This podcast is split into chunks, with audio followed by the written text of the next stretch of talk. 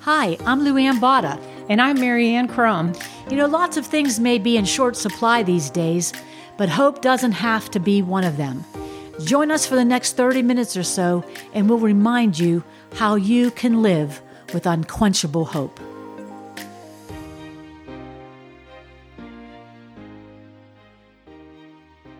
Hi, everybody. We hope for the last couple of weeks you've been encouraged by the scriptures that Luanne and I have shared that are some of our favorites or Yes. some that God has used mm-hmm. most powerfully in our lives. And we're going to continue for one more episode today doing that same thing because we just had too many. We could do this for we could do this for every episode. The rest of the year. But we're going to exercise self control and only just do one more on this topic.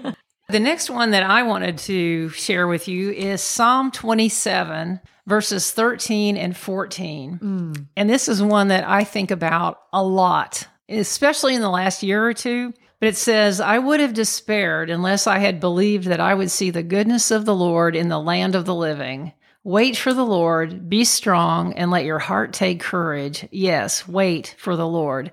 And I think I shared on here a while back that there's a really awesome worship song out called Land of the Living. Okay. And there's a YouTube video. So if you get on YouTube and you search for Land of the Living, Nice. listen to this worship song. It is amazing. Yeah. Very, very powerful. So I've been giving a little bit of the background when I talk about each verse that I'm sharing. And so the background on Psalm 27, it's one of David's many Psalms where he talks about all the trouble that he's getting from his enemies and his adversaries, his false witnesses rising up against him. I mean, this guy, Yeah. he was dogged all the time.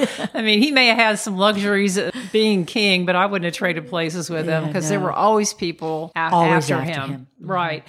This is one of those verses where he's just kind of pouring out his heart to God and probably wondered sometimes whether he would ever see the goodness of God in the land of the living. And we can all hit that place where it just feels like, come on, God, I, I can't see anything good anymore in my life or in the world. So, the first part of that verse, I would have despaired unless I had believed that I would see the goodness of the Lord in the land of the living. Mm-hmm. And to despair means that you lost, you have given up, that you are completely without hope. Mm-hmm. So David, he's saying that's that's where I would have been That's right. if I had not chosen to believe that mm-hmm. you are good and I will see your goodness again. He was pretty much at the bottom of the pit. And I think despair is the bottom. I agree. Yeah. Yes. He Right. was. Despair is. I don't even know where that's you go past discouragement. It definitely is. Yeah, you've already gone past discouragement. Yes. And sometimes, right now in particular, if you're listening to the news, it can look like, where did all the goodness go? Mm-hmm. Yes. You know, is there anything good left in the world? But God's blessings are all around us. And I, I think that's why when I'm counseling with ladies, one of the things I encourage all of them to do is to get that notebook and start their thankful journal Ah, that's good. where they are able to recognize that yes, God's goodness is all around us, but we have to choose to look for it. And I keep a journal like that and just the discipline of having to see his goodness, having to look for it because sometimes it's It hard. can be hard. Yes. And I can feel my flesh rising up when I get that journal out. Especially if I'm in not a great place. Yeah. I don't want to do this. I don't want to look for blessings. yeah. But there is something supernatural that happens when I make myself do that Yeah. because I'll think of a thousand things, even basic things. Yeah. But that's God's goodness. It it's is. theologically they call that common grace. It's the goodness of God that his children and unbelievers Mm-hmm. all experience. The fact that the sun comes up in the morning, Yes. the fact that we have air to breathe, you know, all the things that we take for granted, that is God's goodness That's right. because we don't deserve any of it. right. And I think to me, that's one of the keys is that the more we're aware that we don't deserve Mm-hmm. The blessings of God, the more that we will be blown away by how good He is yes. and how blessed we really are. I agree. I mean, if we got what we really deserve because of our sin, we would just be in hell right That's now. right. And I, I agree. And I think that what he was saying there too, and you just said it, he would have been despaired. Yeah. So he would have gotten to that place of that utter despair. But he believed. He chose to believe. That's the word that jumped out at me. Yeah. mhm. Yeah. No, that's good. Yeah, and I, I think too, I, I wrote this down in my notes. It's like kids opening Christmas presents. They're so excited about the first one, but then by the last one, they're kind of like, eh, yeah, whatever. You know, and we can get that way about the blessings of God. Ooh, that's a good one. Yeah, that we just take so much for granted, or at least I do. And when I make myself sit down and really think about how blessed I really am, it puts things in perspective. Mm-hmm. No, it does. have that No, that's a good one. blase attitude about it all. Okay, the last part of that verse wait for the Lord, be strong, and let your heart take courage. Yes, wait for the Lord. That's verse 14. Wait means to wait for, expect, look for. Now, this is an interesting thing, and I think we may have talked about this in one of our early, early podcasts. That that word wait, the Hebrew root Mm-hmm. of that word means to bind together or to twist like a braid. It's interesting. So the word wait, we think of it as being just like, I'm waiting for the microwave to be done. I'm waiting for whatever. Yeah. We think of it as a time thing, but what it really means is that whatever we're waiting for, we bind our emotions to that thing. Yeah. Yeah. And so Mm, that's good. if I bind my thoughts to God and focus on Him and on how faithful He's been and His character, His names, His promises, His word, Mm-hmm. all of those things, that's how I can stay out of despair. That's good. So waiting did for you get the, that line again? So What's waiting for the Lord is Oh, wait, like wait. binding our expectations to Him. Yeah. I like that. And again, can be his character, what Yeah. we know about him. Yes. It can be binding ourselves to, wow, he has come through for me so many times. Or binding ourselves to his blessings around us that we see. I like that. Yeah, I know. It's interesting that looking up wait, and Yeah. I was looking in the Hebrew, I thought it was just going to say to wait. but no, it, everything I looked at said it, it really means you're braided together with I like something. lot. Whatever we're waiting for, we have braided our emotions to. We definitely have braided our emotions Yeah, to okay. Yes. That is good. In this context, too, I wanted to ask you about something because I heard you teach on this one time. I'm putting you on the spot. Okay. My point was that God is always working. Mm-hmm. And so we need to be looking for that. Like David said, and I would have despaired unless I had believed that I Mm-hmm. would see the goodness of God. So God's always at work. And I thought about the teaching that you did about the king always has One more one move. more move. Can Yeah. you share that? The king has one more move. Yeah, like Yeah. the little story behind it. Oh, that was a great story. what it was is it was just back in the 1800s. Don't ask me the people's names, the artist's name, because I do not know. But an artist was real distraught with God and he in his own life, and he felt like the enemy was going to win. He He he painted the he painted a picture. picture, the chess match, because he was distraught with the Lord. And he had Satan sitting on one chair and a man was sitting on the other chair. And Satan says with a smirk on his face, he has on there checkmate. And there's a chessboard in front of them and it just says checkmate. Mm-hmm. Well, a renowned chess player was in this museum and saw the painting and stood in front of it for a while. And he stopped, and I got chills just thinking about it. He stopped and got the owner of the place and said, This painting is wrong. He goes, What do you mean? He goes, Well, the king has one more move. And that king's move was going to give the win to the man mm, over Satan. over Satan. yeah. So it, the king has one more move. yeah. And then I did a whole thing on how King Jesus has one more move I over our lives. It. it was so good. But that really, to me, illustrates this verse. I would have despaired unless I had had believed that the king had another One move. That's and, good. and that the king always has another move. Yes. So there's always reason to hope and know that God's working, even when we can't see it. The king has one more move. we don't Oh, need I to be in about that. despair. No, we don't. I forgot about that. I need to make that line, just that line alone, uh, on my bathroom mirror. The king has one more move. I need Yeah. to put that on my bathroom mirror. So that's good. that's good. I forgot about that. All right. Your All right. I got one. It's good to tell the context of where they're coming Hmm. from. She's been doing a phenomenal job with that. And I did not do that. I pulled out the scriptures that I stand on and Well, that's okay. That's it. Yeah, I didn't have the Sometimes the context isn't all that. well, it's good to have it though. It's- Okay. So this one's taken. This one's. I accept your compliment. it's the way you said it.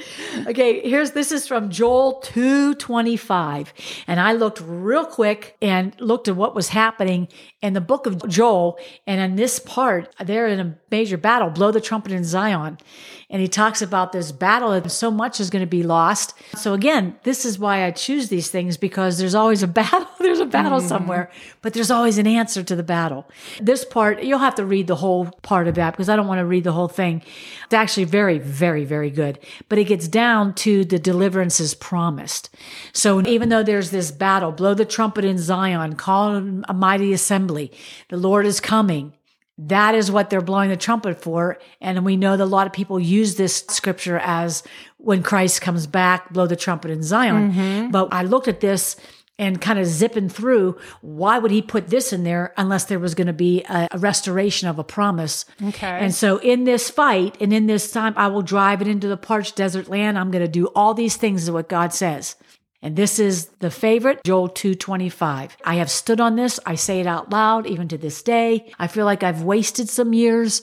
I feel like I allowed too much drama in areas of my life as a young person, even as a teacher, and even as I got older. I think we always allow drama somewhere. And I feel like that's the places I may have wasted some years. Mm. And it says here, Joel 225, I will restore the years that the locust has eaten so whatever has eaten up that part of your life that you feel like you could never get it back, mm-hmm. he says, I can restore it. And he says, and you will praise the name of the Lord your God who has worked wonders for you. Mm. And that is one of my go to scriptures all the time saying, Lord, you said you would restore the years that the locust has eaten. So even though I've been responsible for some of those poopy years. Excuse me. I was going to say crappy, and then I said poopy. Um, and now you just said crappy.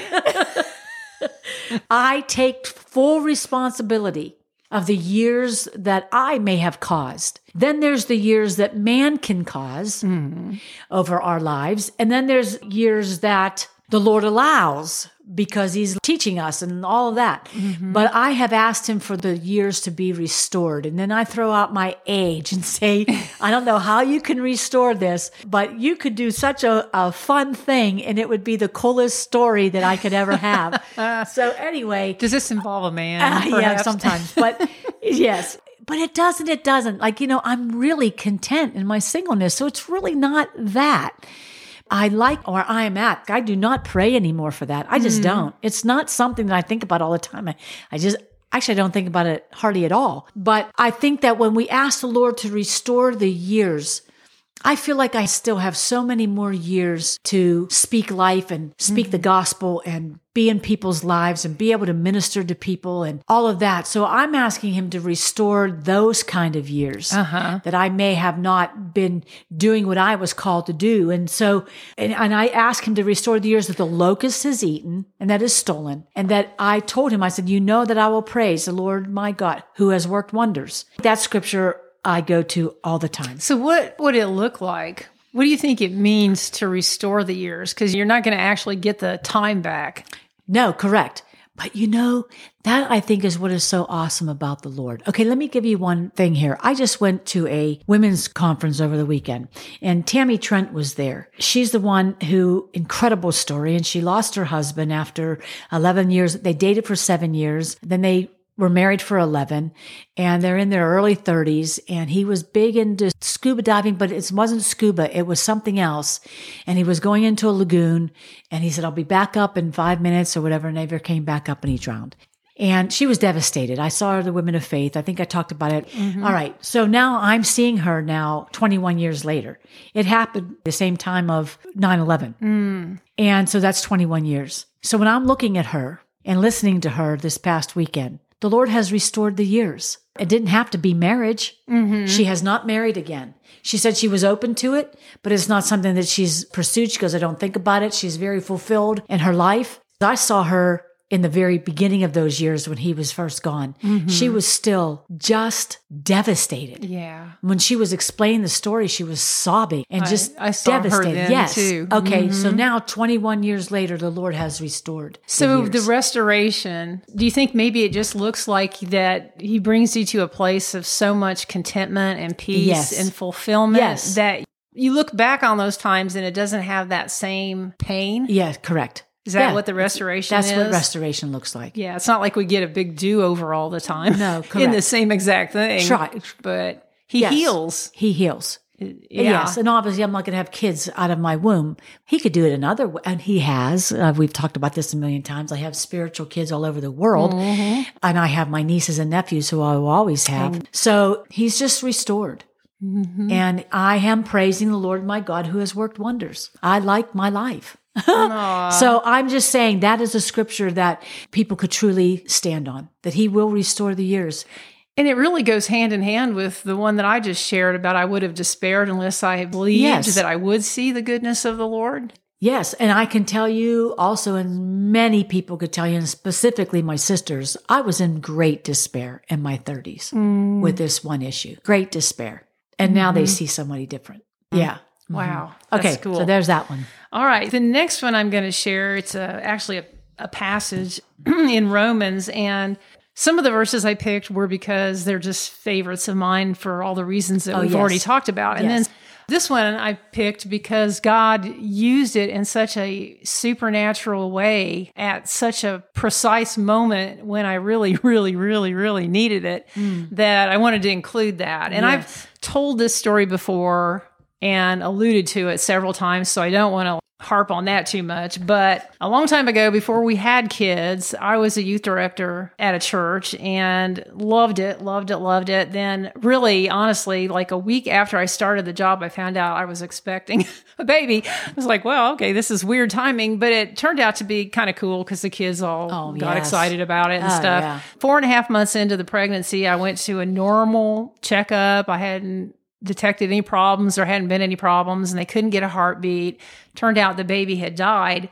So that was really my first experience with a major, major grief or a mm-hmm. major disappointment, I mm-hmm. guess, in God. I kind of had a naive view, I guess, that, well, if I'm serving the Lord and I'm following Him, He's not going to let anything terrible happen to me. I don't know why I would think mm-hmm. that because you look around, you see hard things happening all the time to God's people. Yes.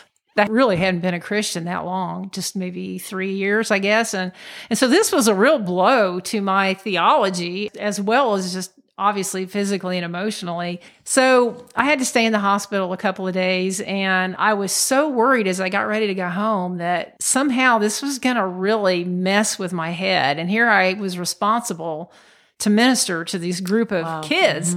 That was probably my biggest fear. It may seem stupid that that was the thing I was worried about. I thought, but Lord, I can't let anything come between me and you Yes. because I need to be on my A game, Yeah. you know, No, for the it. kids. Yes. And they're not going to understand Sure. grief. And I don't want to do anything that's going to hurt their faith, even if my faith was rattled, Mm-hmm. No, you know? right. Everything's about them at that age anyway. Yeah. You know what I mean? Right. So, oh, I know. Yeah. Yeah. I was afraid that this was going to just really mess my head up and Yeah. then I would fail them, Yeah. is what I was thinking.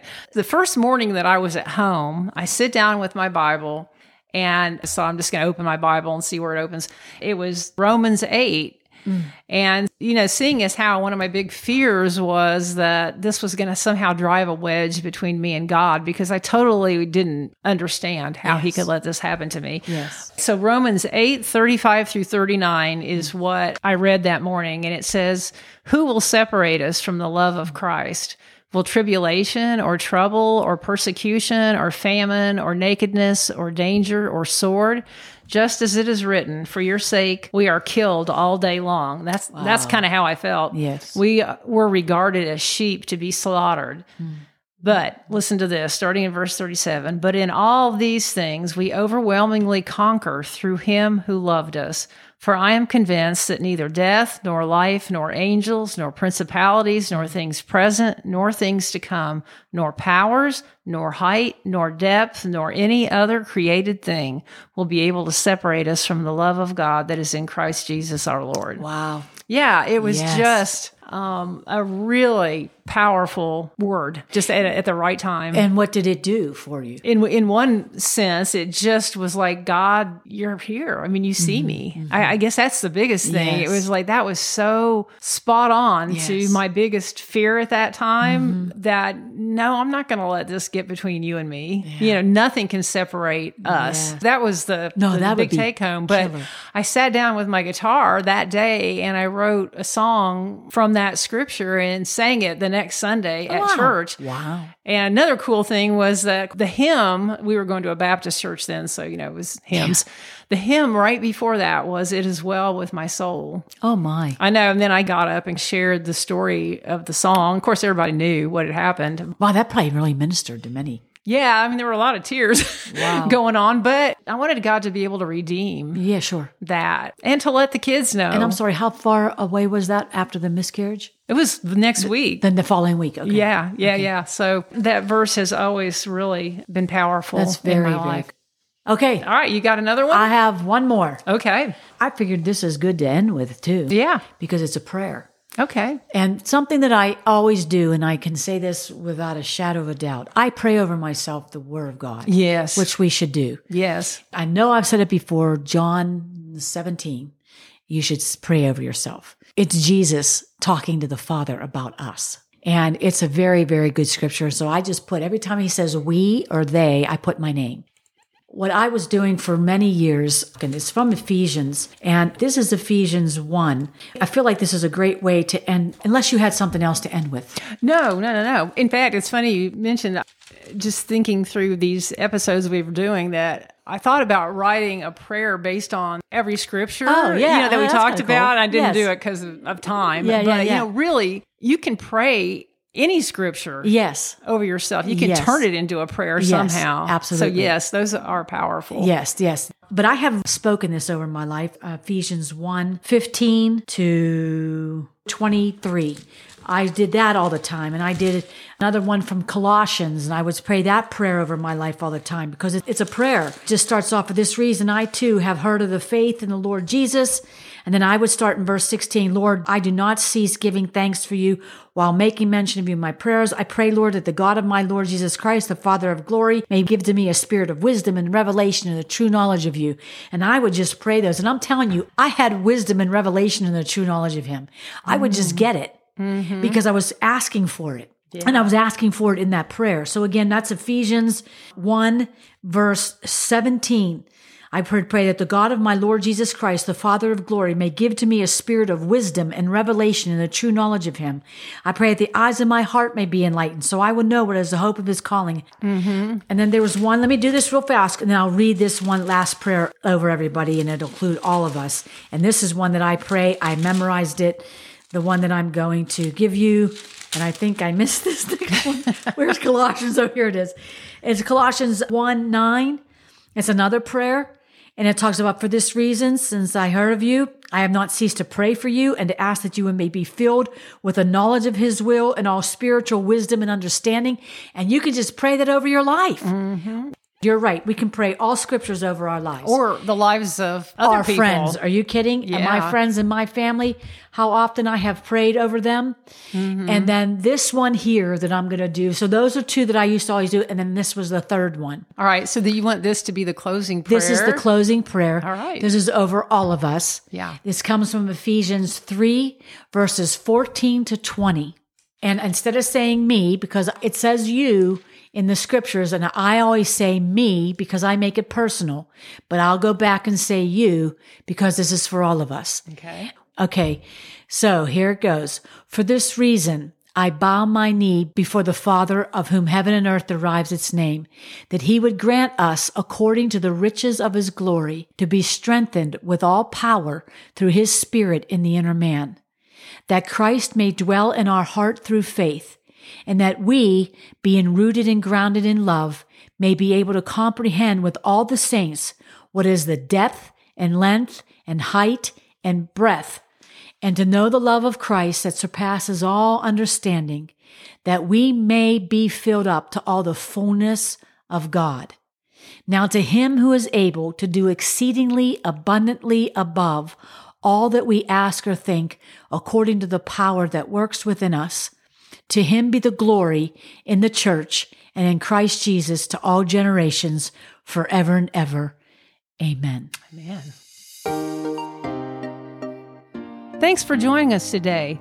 If this podcast encouraged you, it might encourage someone else too. So please share it and share some hope.